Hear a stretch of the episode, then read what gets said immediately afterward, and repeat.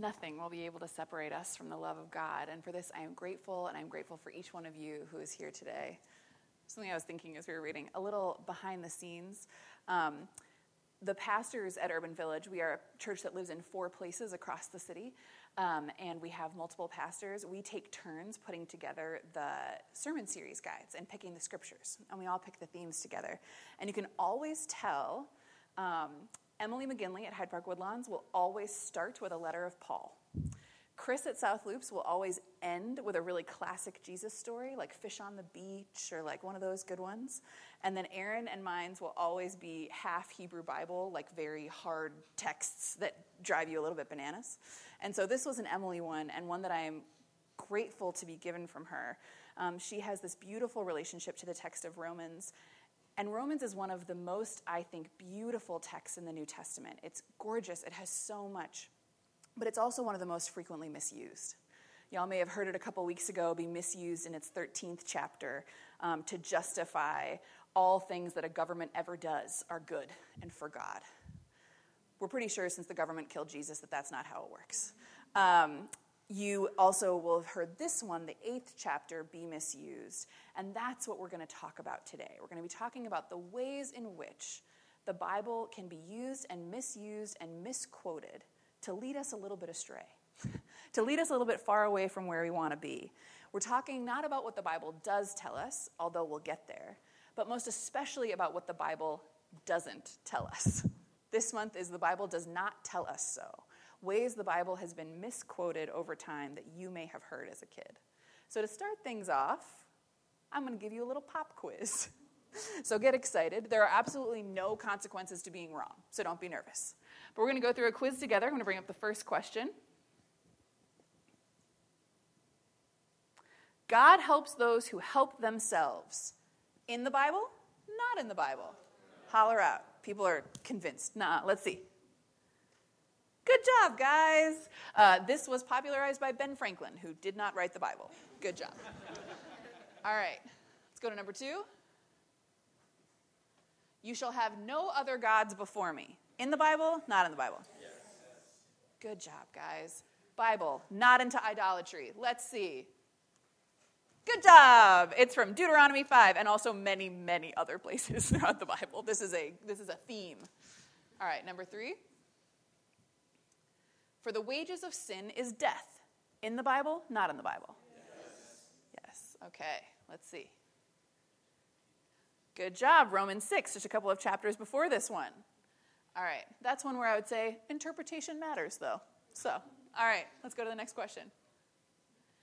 God don't like ugly. In the Bible, not in the Bible. Okay. Correct, not in the Bible. But this is a good example of one that um, just because it's not in the Bible doesn't mean it's not useful to say, right? Doesn't mean it's not sort of a useful idea. Don't act ugly towards one another. Don't be mean towards one another. Something isn't not true just because it's not in the Bible. This one just isn't in the Bible. All right, let's try the next one. God created human beings in God's own image. In the Bible? Not at all. Very good. It's how we start things off. Genesis 1.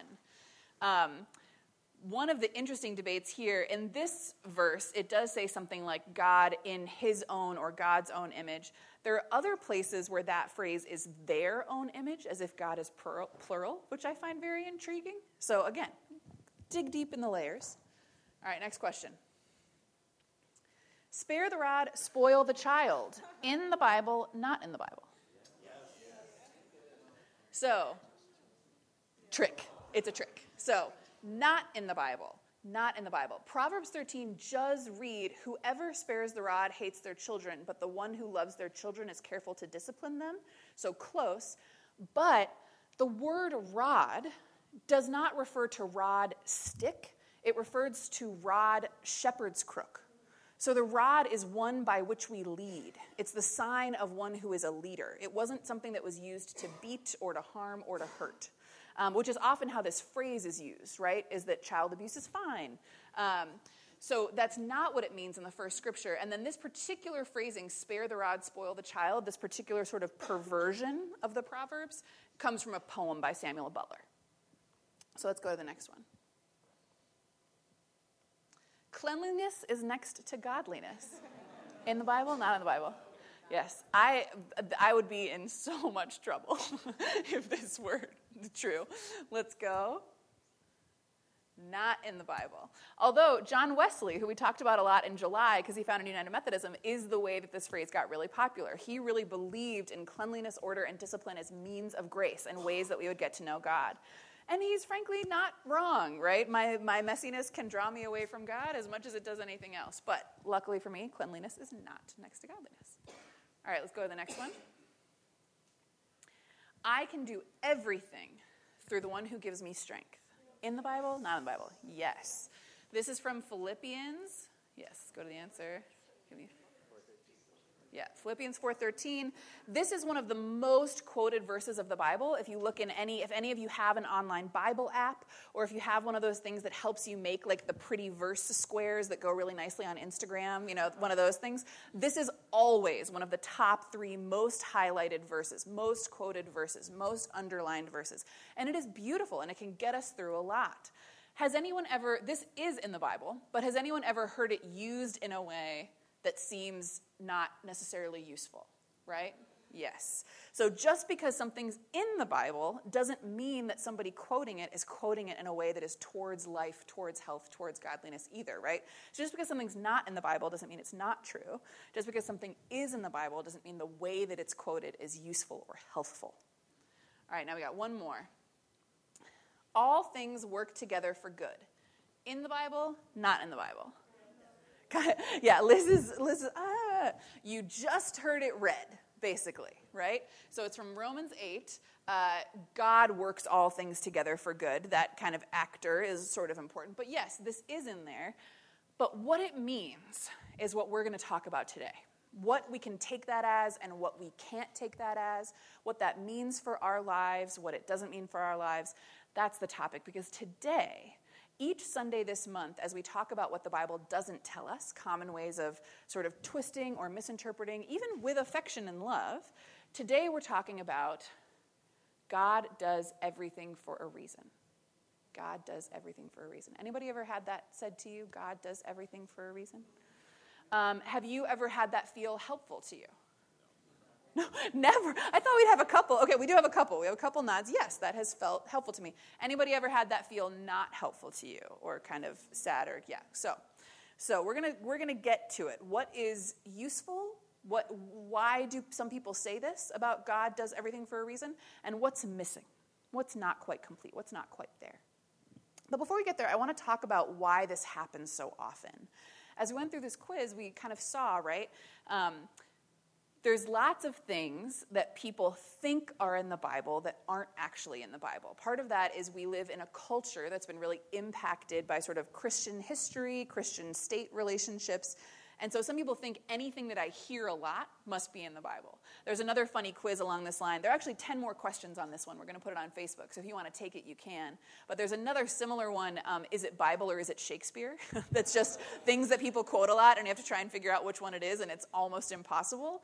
Um, and uh, people say things, they receive them as wisdom, they receive, the, they receive them as useful, they think they're good things to say. And so then they say them so much, it becomes received wisdom, sort of a proverb, a saying, and then people start to assume that it's biblical. And like I said, just because something's not in the Bible doesn't mean it's worthless. There are smart things that people say that aren't in there. But some of the things that people say are in the Bible but aren't in there, I think can harm and can cause damage. And so it's important to be clear about what we're saying when we're saying things. It's important to be clear about where things come from, to be clear about what the consequence of them is. There are a couple ways that ideas get into our head about what the Bible says and does and is that aren't correct. A couple different ways. And I want to go through them because they're going to be relevant all month long. And the first one is removing things from their context. It's not actually when things aren't in the Bible at all, it's when they are in the Bible, but we don't pay attention to everything they're surrounded by. This is actually the most common way I find people sort of making claims about what the Bible is about, that it's not, is that they remove all context. Which brings me to some of you have seen my favorite rant, my biggest bane of my existence, uh, Ezekiel 4 9 bread. Ezekiel 4 9 bread. Can we bring this up? Ezekiel 4 9 bread. Anybody seen this in the grocery store? Ezekiel 4 9 bread. So, Ezekiel 4 9 bread. The bread itself is fine. You have not been harmed if you have eaten Ezekiel 4 9 bread. It's tasty, it uses grains. Good job, Ezekiel 4 9 bread. Whole grains are good for you. Here's what drives me bananas every time I see Ezekiel 4:9 bread is that it is to me an avatar of the kinds of biblical illiteracy that are like harming our world. Um, because the reason it's called Ezekiel 4:9 bread is that if you open your Bible, if you open your app to Ezekiel 4:9, sure enough, it will be a list of ingredients that can make bread. That's in there. It will be a grain and another grain and a thing. Open to Ezekiel 4:9, they're telling the truth. It's in there. Here's what happens if you read until Ezekiel 4 10, 11, 12, mere words away, a dozen words away, you discover that the recipe for Ezekiel 4:9 bread is not just those grains and delicious ingredients that go into this bread, it is those grains and delicious ingredients which are supposed to be baked over a pile of human poop and eaten while you lie on your side for a year and a month as punishment for the sins of your people. It is sin, punishment, poop bread, not healthy, make your body awesome bread. and so every time I see it in the grocery store, I think, oh, Ezekiel 4 9. Uh, is it true to the rest of the chapter 4 of Ezekiel? Because if so, I don't want to eat it, and nobody should want to eat it. We have this strange idea that because words are present in the Bible, they are a recommendation for how to live our life, as opposed to part of stories that are bigger and longer and have context and content that matters to how we interpret them. Just because a set of 10 words is in the Bible doesn't mean that's a direction for how to live your life. You got to read the verse before, you got to read the verse after, and maybe even a couple more than that, and figure out what's really trying to be said here.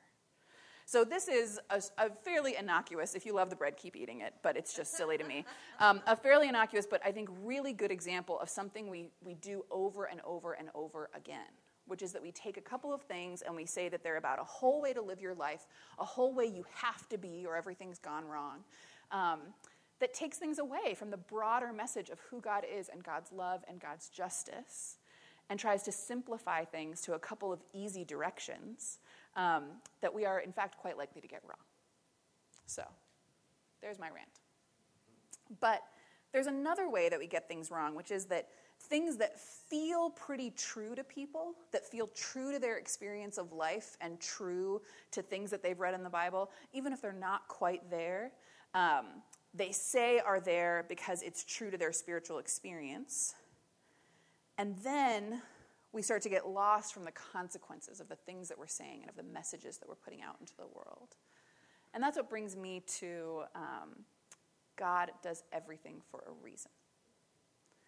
Because here's what I think uh, about what happens with God does everything for a reason. I don't think anyone has ever said that without good intention. I don't think anyone has ever said that meaning to harm or to hurt.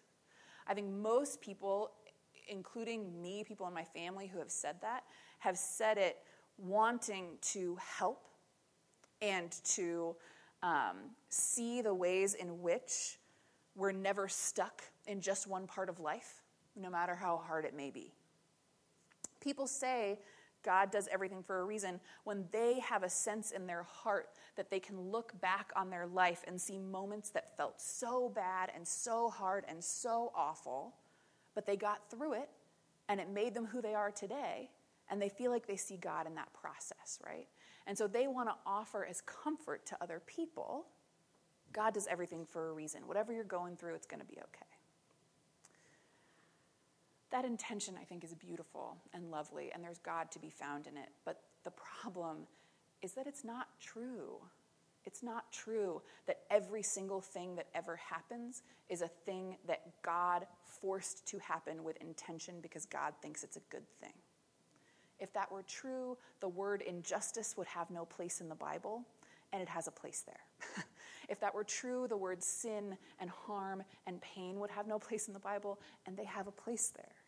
The problem with saying it this way, God does everything for a reason, is that no matter how good the intent, what we receive is that whatever pain and suffering we are going through, whatever injustice we or others have experienced, is some kind of test God gave us on purpose some kind of tweak or prod or you can handle it, God gave us on purpose.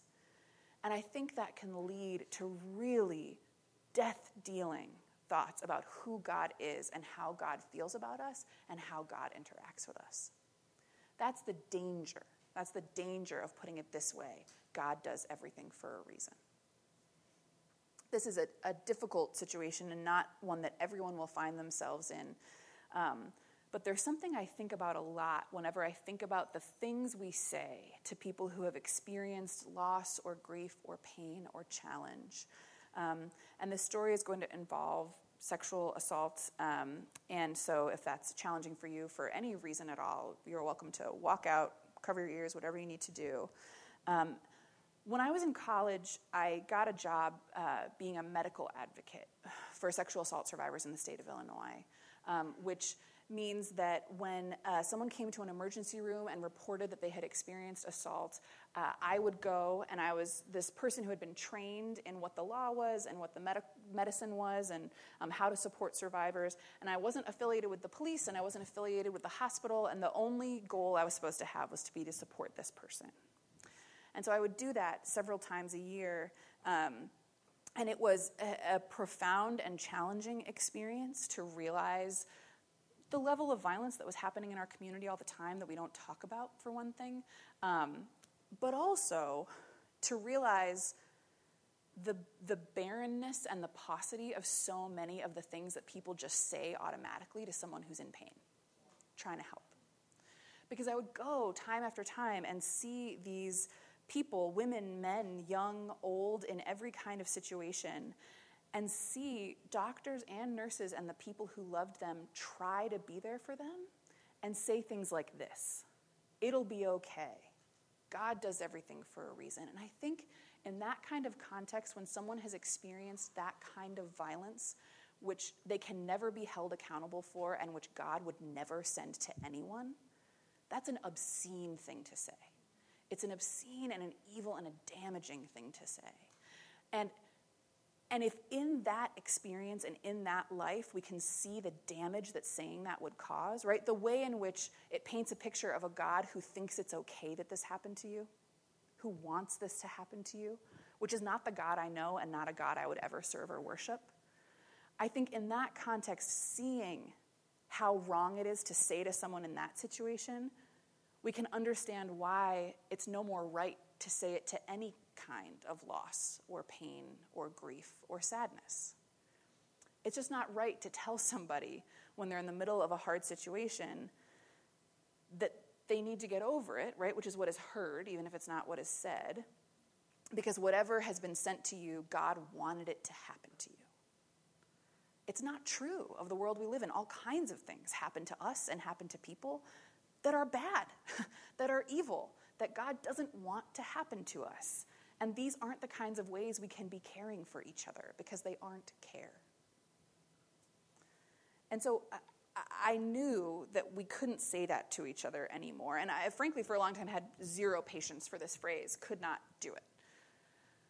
And then I started serving this church. Um, it was a beautiful church with beautiful people, not this one, um, where there were a couple of folks who would say this to me all the time. Um, and they were folks who had been through, like, just objectively, much, much more challenging circumstances than I had ever been through in my life. I, th- I think particularly of one older gentleman in that congregation who um, had been like politically persecuted in his home country, had lived through poverty, had immigrated from one country to another, um, had just experienced, had been through war, um, and had just been through a, a lot of um, these kinds of pains, these kinds of unwarranted and unwanted pains and sufferings. And he would say to me, um, whenever the mildest thing went wrong in the church, God does all things for a reason, God is in control. And it was clear to me that there was some gift that that offered to him, right? There was some gift that that offered to him. And it was a sense that for all that he had been through, God was still a source of good and joy and hope in the world. There was something bigger. And that for all he had been through, he had always been pulled out of it. There had always been a next step, a next road, a next something. And he was telling me the truth when he said that, right? That he had this experience that the world is bigger and God is bigger than any moment of pain and suffering that we experience, and he was trying to communicate that to me. And I think he also had a sense um, that there's a greater wisdom at work, a greater power at work than we can ever see in any particular moment. And when I heard him say those things, those always felt really true to me. And so I began to learn to appreciate what I think he was trying to communicate to me when he said, God does everything for a reason. But I still don't think that that phrase is the truth of what's happening. Phrase isn't the truth of what's happening. It's not the truth of that experience he had of joy and love sustaining even through pain. And that's why I love this Romans, because I think this Romans 8 is the truth of what he was experiencing. If we're not going to say God does everything for a reason anymore, what is true about who God is? And I think Romans 8 has it. Romans 8 has it. And I want to say, just in case you don't know this about the book of Romans, um, Paul is writing to people who are experiencing and are to experience more suffering. This is one of the main things he's thinking about as he's trying to get on board with them. Suffering and difference are the two things he's thinking about as he's writing Romans, because the, the community of Christians in Rome are under persecution, but also they're a real mix of people who were previously Jewish and people who were previously Gentile, which means like different practices, different ways of eating, different cultural backgrounds, different experiences, and they keep kind of um, as so often happens when we're living in a hard situation, poking at each other instead of the larger harm. Um, and they're, they're being harmful to each other. And Paul is trying to sort of teach them about what unifies them, what brings them together, but also teach them how to live through the suffering that he really thinks they might continue to experience. He doesn't see an end on the, on the way. And he begins with this, this beautiful thing we read. Um, about the whole creation groaning in the pains of childbirth right up until the present time. That he talks about creation as this mother in labor, about God as this mother in labor. And if anyone's told you there's no feminine and the divine, there's all kinds of this throughout the Bible this laboring God, this nursing God. Um, and and he talks about creation as something that always brings forward new things, beautiful things, extraordinary things. But in the middle of that creation is painful, is painful. And I think he's trying to reach people where they at in this ex- where they're at in this experience of life that we all share, which is that good and beautiful and gorgeous things happen all the time, and a lot of life is painful and confusing, and we don't know what happens next. He's bringing people into a vision of what it means to be alive and what it means to be a part of God's creation. And he doesn't say this pain, this bondage that we're going through, um, is totally worth it and fine, and God gave it to us. He says it's one of the things that we are enduring. This is simply the reality of our situation. And says, in the same way, the Spirit helps us in our weakness when we do not know what we ought to pray for but the Spirit itself intercedes for us through wordless groans. He acknowledges this state of suffering that all of us experience at some point throughout our lives. When something doesn't go well, or when we're in our existential crisis, or when we don't know what comes next, that there, for all of us comes a time when we don't know what to do, and we don't know what to do so much we don't even know what to pray for. And that's when the Spirit enters in with wordless groans and advocates for us and with us. And the one who searches our, ha- our hearts knows those groans of the Spirit because the Spirit is with us, with God, and for God. That doesn't sound to me like a God who is sending us our sufferings in order to test us or because God knows we can get through it. That sounds to me like a God who is in it with us, wordlessly groaning right alongside us, next to us, experiencing that the world sometimes offers up things that are not of the kingdom, not of God, not of joy and justice, and God will be with us to get through those days. And at the end is when he says this thing that is so true to me about who God is, which is that God works all things together for good. God works all things together for good. And in that is not, not, and this is where we get confused. I think this is exactly where God does everything for a reason comes from. It is not God made everything happen and it was good immediately. if it was, the word work wouldn't be in there. right? There wouldn't be a verb. If everything was naturally, automatically, and already fine, then work wouldn't be in there. But God works all things together for the good. Whatever happens to you, no matter how challenging, no matter how sad, no matter how difficult, no matter how um, undeserved or unjust or challenging, God can work towards good from that place. God can work towards life from that place. God can bring something new out of that experience that is not that experience and that does not justify or dismiss that experience.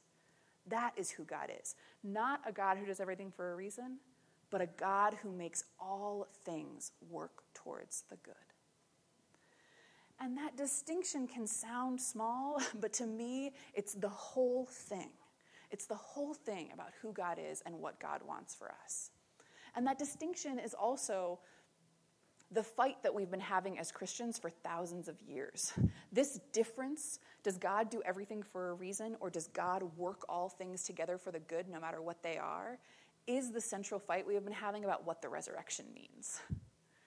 Because there are those who think what the resurrection means is God made a person, a son, a part of God's own self to go to the earth in order to die because God demanded blood.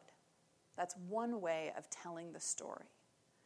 But there's another way of telling the story, which is that God sent God's self to earth because God, in God's wordless groans of the Spirit, knew our suffering and decided to join us in them. Decided to live in it with us, to live in bodies and weirdness and difficulty and joy and all of the things of life, to join in it with us, to share our life, to teach us what life could be and we, in our fear and our violence and our own pain, responded to that by killing him. And God said, Even that cannot stop me from loving you and cannot stop me from working all things towards the good. No matter how bad things get, no matter how harmful, nothing can stop me Nothing can stop me from working things towards the kingdom of love and good and justice that Jesus has announced, and nothing can stop me from loving you. It's a small distinction, but it's a really, really important one for how we're going to live and who we're going to be and who we think God is and what God wants from us.